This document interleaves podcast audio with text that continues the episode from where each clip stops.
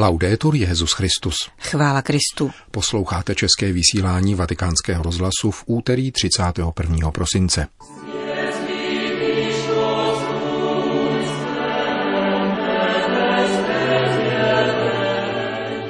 Bůh nás nevyvolil kvůli naší šikovnosti, kázal římský biskup při dnešních nešporách na závěr kalendářního roku. Zemřel augustiniánský teolog kardinál Prosper Grek. Podle zprávy agentury Fides bylo v letošním roce zabito 29 misionářů. Od mikrofonu přejí nerušený poslech Milan Glázer a Johana Bronková.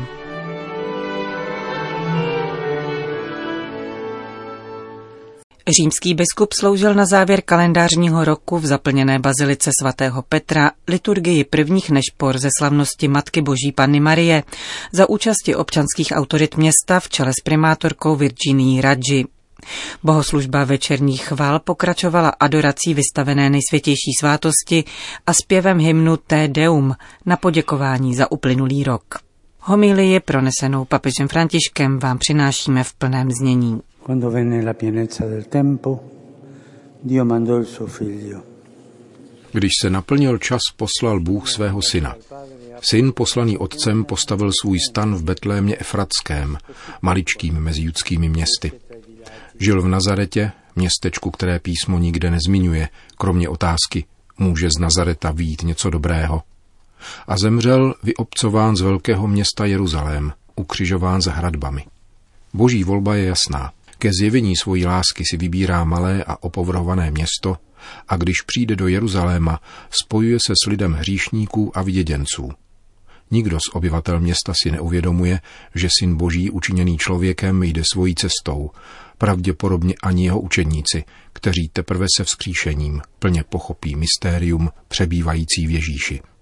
Slova a znamení spásy vykonané ve městě vzbuzují úžas a momentální nadšení, ale nejsou přijata ve svém plném smyslu a zakrátko budou zapomenuta, až se římský prokurátor zeptá, chcete propustit Ježíše nebo Barabáše.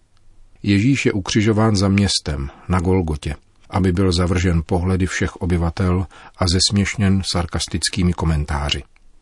Avšak odtud, z kříže, který je novým stromem života, Bůh přitahuje všechny k sobě – a pod křížem také bolestná Matka Boží svým mateřstvím objímá všechny lidi. Matka Boží je matkou církve a její mateřská něha dosahuje ke všem lidem.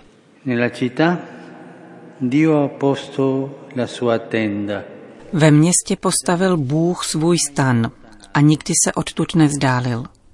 Jeho přebývání ve městě, i v tomto našem městě Řím, se nesmí stát umělým konstruktem, nýbrž musí být objevováno a odhalováno. My potřebujeme vnímat město kontemplativním pohledem, totiž pohledem víry, která objevuje Boha, jenž přebývá v jeho domech, na jeho ulicích a náměstích. Proroci v písmu varují před pokušením vázat boží přítomnost pouze na chrám.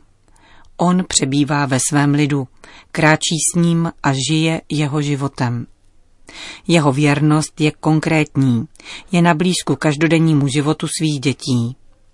Bůh, když chce obnovit všechno, dokonce ani nezačíná od chrámu, nýbrž od lůna nepatrné a chudé ženy svého lidu. Tato boží volba je výjimečná. Nemění dějiny skrze mocné muže občanských a náboženských institucí, nýbrž počínaje ženami z periferií římské říše, jako je Maria, a bezdětnými jako Alžběta.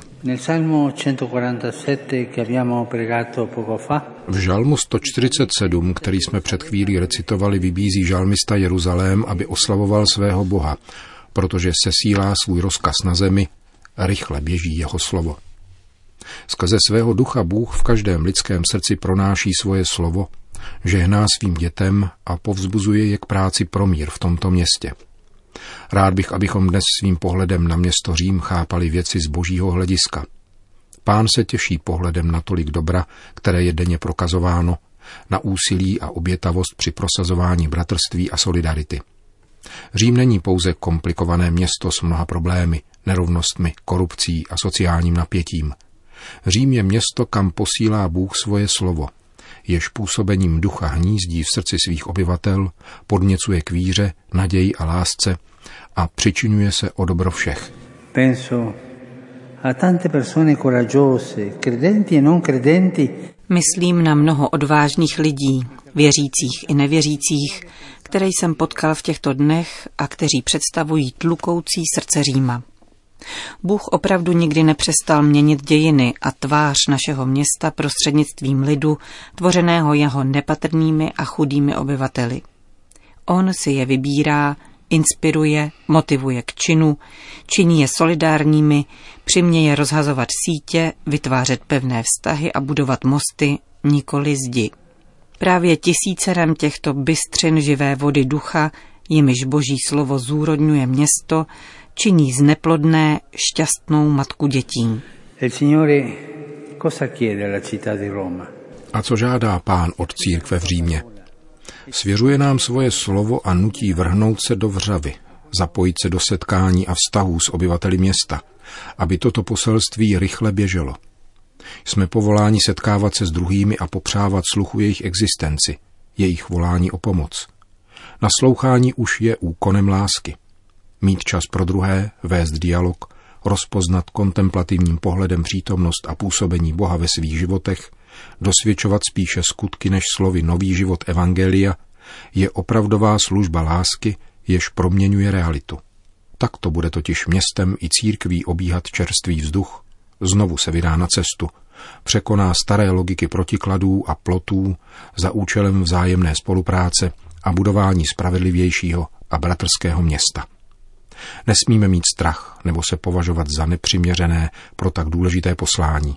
Připomeňme si, že Bůh nás nevyvolil kvůli naší šikovnosti, ale právě proto, že jsme a považujeme se za nepatrné. Děkujme za jeho milost, kterou nás v tomto roce podpíral a s radostí k němu pozvedněme svůj chvalospěv. E to byla homílie papeže Františka při prvních nešporách ze slavnosti Matky Boží Panny Marie, spojených s děkovným tédeum na závěr kalendářního roku. Vatikán. V pondělí večer zemřel v Římě kardinál Prosper Grek, člen řádu svatého Augustína, emeritní profesor několika římských univerzit a poradce Kongregace pro nauku víry. Bylo mu 94 let. Papež František v kondolenčním telegramu oceňuje Grékovo osobní svědectví křesťanského a zasvěceného života a jeho příkladnou službu ve výchově nových generací, zejména kněžských. Zároveň připomíná jeho dlouholetou a odborně vykonávanou práci na papežských univerzitách a v institucích svatého stolce.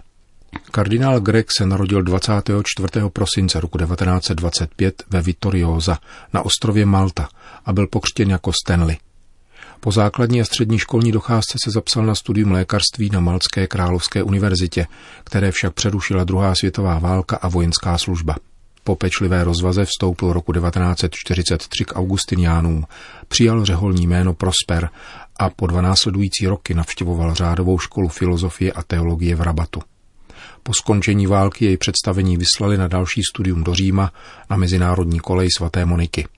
Kněžské svěcení přijal 25. března roku 1950 v bazilice svatého Jana na Lateránu a o tři roky později zakončil doktorát na Papežské univerzitě Gregoriána. Po studiích v Oxfordu a Cambridge se otec Greg vrací v roce 1965 znovu do Říma, aby řídil Augustiniánský teologický institut a o několik let později, v roce 1969, spolu zakládá Patristický institut Augustinianum, jemuž rovněž předsedal. Kardinál Prosper Grek je autorem četných knih a odborných článků. V roce 2013 se kardinál Grek ujal meditace pro 115 kardinálů zhromážděných v posledním konkláve, které vedlo k nástupu papeže Františka na Petrův stolec. Nutno říci, že tato úvaha měla mnohé prorocké rysy. Kardinál Grek tehdy řekl, že nový papež bude muset vynaložit veškeré úsilí, aby udržel jednotu v rámci katolické církve, a to na pozadí slabého teologického myšlení, relativismu, materialismu a neznalosti základní abecedy víry. Malcký kardinál zde spatřoval jediné východisko, nové hlásání evangelia a přihlédnutí k senzus fidei, smyslu věřících pro víru. Vatikán. Agentura Kongregace pro evangelizaci národů zveřejnila výroční zprávu o misionářích zabitých v roce 2019.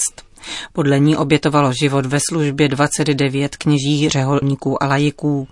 Smutné prvenství patří africkému kontinentu, kde zahynulo 15 misionářů. Data schromážděná agenturou Fides vykazují geografickou různorodost, potvrzující jakousi globalizaci násilí. Mučednictví je ovzduším života křesťana, křesťanské obce. Vždycky mezi námi budou mučedníci a to je znamení, že jdeme Ježíšovou cestou. Cituje agentura Fides v úvodu svého raportu papeže Františka z promluvy při generální audienci z 11. prosince letošního roku, kde v katechezi o skutcích apoštolů přibližoval křesťanské mučednictví. V roce 2019 bylo na různých místech světa zabito 29 misionářů, 18 kněží, 6 lajků, dvě řeholní sestry, dva řeholníci a jeden trvalý jáhen. Po osmi letech, v nichž největší počet zabitých misionářů vykazovala Amerika, drží od roku 2018 smutný primát Afrika. Na černém kontinentu bylo zabito 12 kněží a tři další misionáři, řeholník, řeholnice a lajička. V Americe bylo zabito šest kněží, čtyři lajici, jeden trvalý jáhen a jeden řeholník. V Asii pak jedna laická misionářka a v Evropě řeholní sestra. V mnoha případech byli misionáři připraveni o život během pokusů o krádež v oblastech, kde je násilí na pořadu dne, autorita státu je oslabena korupcí nebo zcela chybí. Vraždy tedy nejsou přímým výrazem nenávisti k víře, nýbrž spíše úsilím o sociální destabilizaci. Zpráva agentury Fides si všímá také určité globalizace násilí. Zatímco v minulosti se násilné skutky zpravidla soustředily do určitého národa nebo oblasti, v roce 2019 došlo k vraždám misionářů v deseti afrických a osmi amerických státech, po jednom pak v Ázii a v Evropě. Jak vysvětluje výroční raport, místní církev je v mnoha oblastech chápána jako organizace pomáhající lidem a přímo konkurující organizovanému zločinu. Eliminace kněze proto znamená daleko více než zabití jiného člověka, protože destabilizuje celou komunitu. Snadno tak lze nastolit teror a mlčení otevírající prostor korupci a volnému působení kartelů. Tento klíč s velkou pravděpodobností nabízí správné čtení k některým vraždám – upřesňuje agentura Fides, jako například smrt otce Davida Tanka, zabitého ozbrojenými skupinami na cestě do vesnice Takum v Nigérii, kde měl zprostředkovat mírovou dohodu mezi dvěma místními etniky, která spolu po desetiletí bojovala. Nebo ve Středoafrické republice barbarská vražda sestry Inés Níve Sancho, jež po desetiletí učila děvčata šít a vyučit se řemeslu.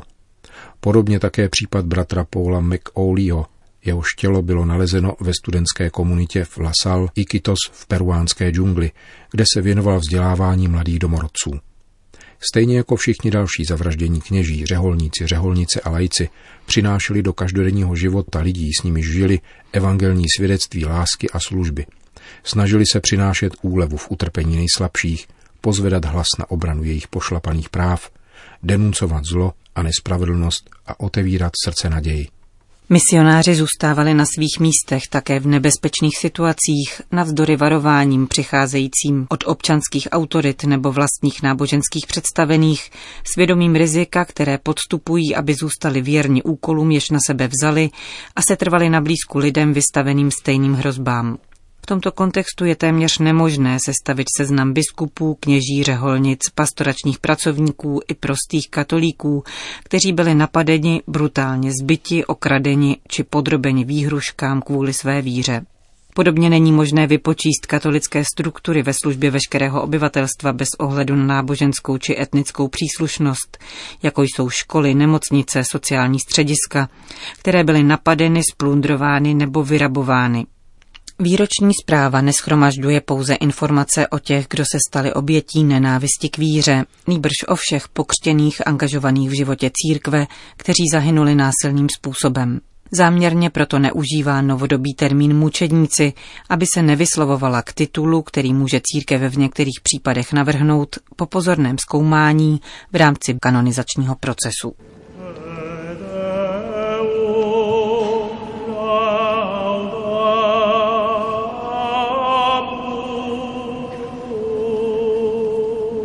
Končíme české vysílání vatikánského rozhlasu. Chvála Kristu. Laudetur Jezus Christus.